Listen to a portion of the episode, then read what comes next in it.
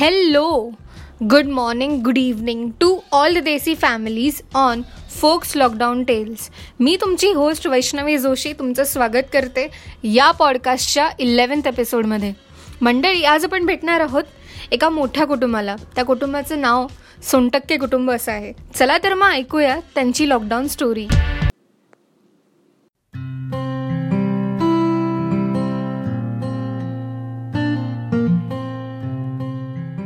आपण सुरू करूया सोनटक्के फॅमिलीच्या इंट्रोडक्शनपासून. सर मॅम तुमचं नाव? मी प्रदीप बबनराव सोनटक्के. मी सौ ज्योती प्रदीप सोनटक्के. तुमच्या आणि फॅमिली आम्ही येस हा आमच्या फॅमिली बद्दल सांगायचं झालं तर असं आहे की मी माझ्या आई वडिलांसोबत आणि लहान भावासोबत आम्ही एकत्र कुटुंबामध्ये इथं छत्रपती नगरमध्ये राहतो. माझ्या भावाचं नाव आहे प्रसाद वडिलांचं नाव बबनराव हनुमंतराव जोशी आईचं नाव आहे प्रभावती जोशी आणि माझ्या भावाचं नाव प्रसाद सोनटक्के मागाशी सांगितलं त्याच्या बायकोचं नाव आहे प्रियंका सोनटक्के. मला दोन मुलं आहेत स्वयं आणि गौरांग आणि माझ्या भावाला एक मुलगा आहे शोन सोनटक्के. असं आमचं एकत्रित कुटुंब आहे. सहपरिवार सहकुटुंब. येस ओके तर पहिला प्रश्न की जेव्हा हे लॉकडाऊन मार्च मध्ये नवीन नवीन आलं होतं तर तुम्ही तुमची एक्झॅक्ट फिलिंग काय होती? तुम्ही कन्फ्युज होता की घाबरला होता? रादर काय झालं होतं की पटकन आम्हाला हे झालं कळालं नाही की बाहेर नेमकं काय घडतंय काय?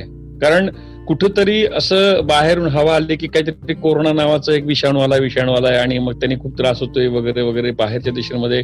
त्याच्याने खूप महामारी पसरलेली आहे. पण भारतामध्ये असं तोपर्यंत असं इतकं फारसं काही सिरियसनेस किंवा सिव्हिरिटी दिसली नसल्यामुळे अचानकपणे आम्हाला रात्रीतनं कळालं की उद्यापासून आम्हाला ऑफिसला जायचं नाहीये वगैरे अशा गोष्टी घडल्या.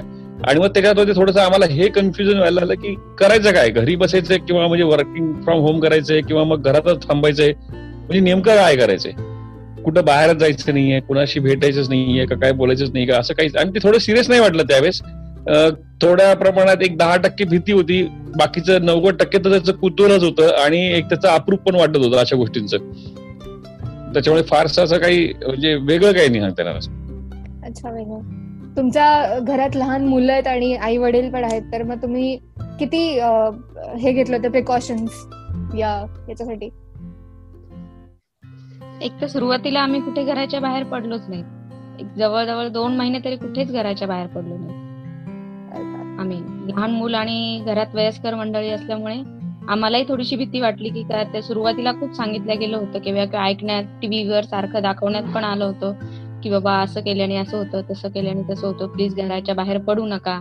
आपापली काळजी घ्या. त्याच्यामुळं मग वयस्कर मंडळी आणि लहान मुलं असल्यामुळे आम्ही शक्यतो घराच्या बाहेर पडलोच नाही पण मग जसजसे दिवस गेले तस तसं खूप म्हणलं आता थोडं तरी घराच्या बाहेर पडल्याशिवाय पर्याय नाही. आपल्याला बाहेरच्या जगाशी परिस्थिती जुळवून घेणं भागच आहे. त्याच्यामुळे थोडं केलंय सुरुवातीला मी आणि हे दोघ जण घराच्या बाहेर पडलो. हळूहळू काही आणायचं जरी झालं किंवा काही करायचं झालं तर आम्ही दोघच जण. शक्यतो मुलांनाही कुठे पाठवलं नाही आणि घेऊन गेलोही नाही. आणि. आई बाबांना तर नाहीच नाही. ओके. पुढचा प्रश्न की आता तुम्ही तुमचं कुटुंब खरंच मोठं आहे आणि मग तुम्ही तुमच्या कुटुंबासोबत या लॉकडाऊन मध्ये चोवीस तास होता. तर अर्थातच काहीतरी गमतीदार गोष्टी घडल्या असतील. तर त्यातले एक दोन किस्से. गमतीदार किस्से असं असं फार आठवण्यासारखे म्हणून नाहीयेत. आणि सुरुवातीच्या काळात कसं झालं ना की म्हणजे मुलांना ना हेच नव्हतं कळत की याचं सिरियसच काय. आणि मग ते शाळेला सुट्टी म्हणत त्यांचा एक वेगळाच आनंद होता. त्याच्यानंतर मला ऑफिस नसल्यामुळे नेमकं घरून काय काम करायचं हे मगाशी म्हणाल्याप्रमाणे तेही काही सांगितलं नव्हतं म्हणून त्याचा एक वेगळाच आनंद होता. मग त्याच्यामध्ये आम्ही काय केलं ना की आमची जी बहीण आहे दीपा दीपा पाठक त्यांना देखील आमच्याकडे बोलवून घेतलं होतं. कारण की त्यांना नेमक्या अशा सुट्ट्या असल्यामुळे अचानकपणे मिळाल्या सुट्ट्या आता काय करायचं? म्हणून त्यांना आमच्या घरी बोलवून घेतलं. आणि मग सुरुवातीचे पहिले जे दिवस होते साधारणतः छान पंधरा. दिवस खूप छान गेले कारण की कुतूहल होतं त्याच्यामध्ये एकत्रित आणि खूप दिवसानंतर मिळालेलं एक रिलॅक्सेशन होतं की एवढ्या दिवसांपासून जे चालू होतं की जसं फॅमिलीला वेळ देता येत नाहीये मग तुम्ही घरीच नसतात तर तुमचं असंच असतं नेहमीच ऑफिस असतं म्हणजे सुरुवातीला खरं पाहिलं तर लेडीज ज्या आहे म्हणजे मीच म्हणून नाही पण घरातील प्रत्येक लेडीजला थोडस सुखद धक्का की बाबा चला बाबा आपले मिस्टर जे आहेत एरवी मुलांना द्यायला वेळ भेटत नाही आई वडिलांना द्यायला वेळ भेटत नाही किंवा मग बायकोला वेळ भेटत नाही द्यायला. त्याच्यामुळे मग थोडेसे सुरुवातीचे दिवस एक महिना ठीक वाटलं. की चला बाबा आहेत सगळ्यांच्या सोबत राहता येतं हे करता येतं. इतक्या दिवशीच्या इतक्या आतापर्यंतच्या दगदगीच्या जीवनात म्हणजे काहीच नाही. ज्या गोष्टी आपण शुल्लक गोष्टी असतात घरातल्या त्या सगळ्यांसोबत करण्याची जी इच्छा असते प्रत्येकाचीच असते. लेडीज असो जेंट्स असो मुलं असो ती म्हणजे सुरुवातीला खूप छान वाटलं त्या गोष्टीबद्दल. अगदीच सुरुवातीला फनी म्हणताल तर मग आम्ही काय केलं होतं की घरी पाणीपुरी करून घेणं सगळ्यांनी मिळून पाणीपुरीला हात हातभार लावणं किंवा मग एखादा असं नवीन पदार्थ बनवणं त्याच्यामध्ये आमचे भाऊजी जे आहेत सचिन पाठक त्यांनी पण खूप जास्त इनिशिएटिव्ह घेतलं होतं. त्याच्यानंतर मग मी छोटे छोटे काही व्हिडिओज तयार केले होते स्वयंपाक करताना यांचे. नंतर माझ्या ऑफिसकडनं पण काही इनिशिएटिव्ह घेतले गेले होते त्याच्यामध्ये आम्हाला पण काही टास्क दिले होते. त्याच्यामध्ये मग मी पूर्ण फॅमिली सगळं इन्व्हॉल्व्ह झालो होतो. जसं की एखादी रेसिपी बनवणं. आणि हे ओव्हरऑल तुम्हाला म्हणजे फनी मोमेंट म्हणून नाहीये. ते ओव्हरऑल जे काही होतं ना सगळा जो पिरियड गेला आमचा कोरोनाच्या संदर्भामध्ये म्हणताल तर तो आम्ही त्या दृष्टीने फॅमिलीच्या फार जास्ती जवळ आलो. फॅमिलीशी फार जास्ती क्लोजनेस वाढला. त्यांचे सगळ्यांचे प्रॉब्लेम्स कळायला लागले. इव्हन मला तर सगळ्यात मोठा फायदा असा झाला ना की मला रिअलिस्टिक हे झालं की आपल्या आपण जे नेहमी म्हणतात म्हणजे पुरुष लोकांचं नेहमी असतं की बायकांना घरी काय काम असतं? तुम्हाला काय काम असतं? घरीच असतात आम्ही बाहेर काम करतो. तुम्हाला काय कळतं? पण मग नंतर हे जाणवलं की नाही यार बाबा यांना खूप प्रचंड काम असतं. कारण की हे खूप मल्टीटास्किंग करत असतात. सायमंटेनियसली सगळं घर सांभाळून फॅमिलीला सांभाळून सगळं काम ते सगळ्या गोष्टी पण करायच्या आहेत स्वयंपाक पण करायचा आहे. बाकीचे आले गेले ना बघायचे. एक्झॅक्टली खूप चांगलं रिअलायझेशन झालं तुम्हाला या लॉकडाऊन मध्ये. हो. हो. खूप छान वाटलं पण एवढं मात्र आहे की अजूनही म्हणजे आहे छान वाटतंय. पण म्हणजे आपण बाहेरची आर्थिक परिस्थिती म्हणा किंवा इतर वातावरण म्हणा की थोडस असं वाटतं की नाही आता कुठेतरी थोडा तरी बदल हवाय. पण हा जो बदल झालाय ना दोन तीन महिन्यात चार महिन्याचा इव्हन तो सगळ्यांना गरजेचाच होता. लहानपासून लहान मुलांपासून ते मोठ्या माणसापर्यंत म्हणा. जे काही बदल झाले आर्थिक म्हणा मानसिक म्हणा किंवा मग जे बाकीच्या गोष्टी आहेत ते बदल खूप आवश्यक होते. त्याच्यामुळे सगळ्याच इव्हन लेडीज जेंट्स सगळ्यांनाच कळालं. मनुष्य मनुष्याला कळाल की काय काय गोष्टीमुळे काय होऊ शकतं ना आपण किती म्हणजे पहिले कसं होतं ना आता काय बदललं? जग किती बदललं? खरंच आहे खरंच आहे हा अनुभव मात्र खूप आला. आणि एक अजून मी याच्यामध्ये ऍड करायचं म्हणजे विचारतो की काय होतंय ना की जसं झालं की मग आता माझी मिसेस म्हणाले की सगळ्यांनाच कळालं. त्याच्यामध्ये ऍक्च्युली नेचरने हे दाखवून दिलंय की nature is always greater than every human human can't defeat the nature त्याच्यामुळे तो आपण त्याच्यासाठी छोट छोटच पडतोय. मग हा एक साधा व्हायरस असू द्या किंवा मग एखादा आलेला भूकंप असू द्या नाही तर कुठे आलेला एखादा मोठा पूर असू द्या. माणूस तिथे तोकडाच पडतो. म्हणून माणसाने एक त्याची लिमिट कधीच क्रॉस करायला नको. निसर्गाच्या कुठल्याही गोष्टीला आपण ज्या निसर्गात दिलेल्या आहेत त्या कुठल्याही सायकलला तोडायचा आपण प्रयत्न करायला नाही पाहिजे. कारण त्याच चुका आता भोगल्यात माणसाला. एक छान झालं की माणसंच रस्त्यावरती नसल्यामुळे कचरा नाही झाला गोंगाट नाही झाला नॉईस पोल्युशन पूर्ण संपून मोठा एअर पोल्युशन संपून गेलं. आपल्याला यावर्षी पाऊस खूप झाला. की जे एअर पोल्युशन म्हणा बाकीचं प्रदूषण म्हणा ज्या गोष्टींमुळे आपण म्हणतो की बाबा असं नाही व्हायला पाहिजे तसं नाही. या चार महिन्यात कोणीच कुठल्याच गोष्टीचं हे नाही झाल्यामुळे आपल्याला मुख्य फायदा म्हणजे मला माझ्या मते तरी असं वाटतं की आपल्याला पावसाची जी कमतरता आहे आपल्या इकडच्या जिल्ह्यांमध्ये याच्यामध्ये तो म्हणजे व्यवस्थित सध्या आपल्याला हे होईल ह्या प्रमाणात भरपूर झाला. स्पेसिफिकली मराठवाड्यात. तहानलेला भाग. तहानलेला भाग. या लॉकडाऊन मध्ये आपल्याला निसर्गाचं सानिध्य खूप जास्त भोगता आलं आणि सगळे जे निसर्गाचे सुंदर सुंदर प्रकार होते ते आपल्याला अनुभवता आले अगदीच.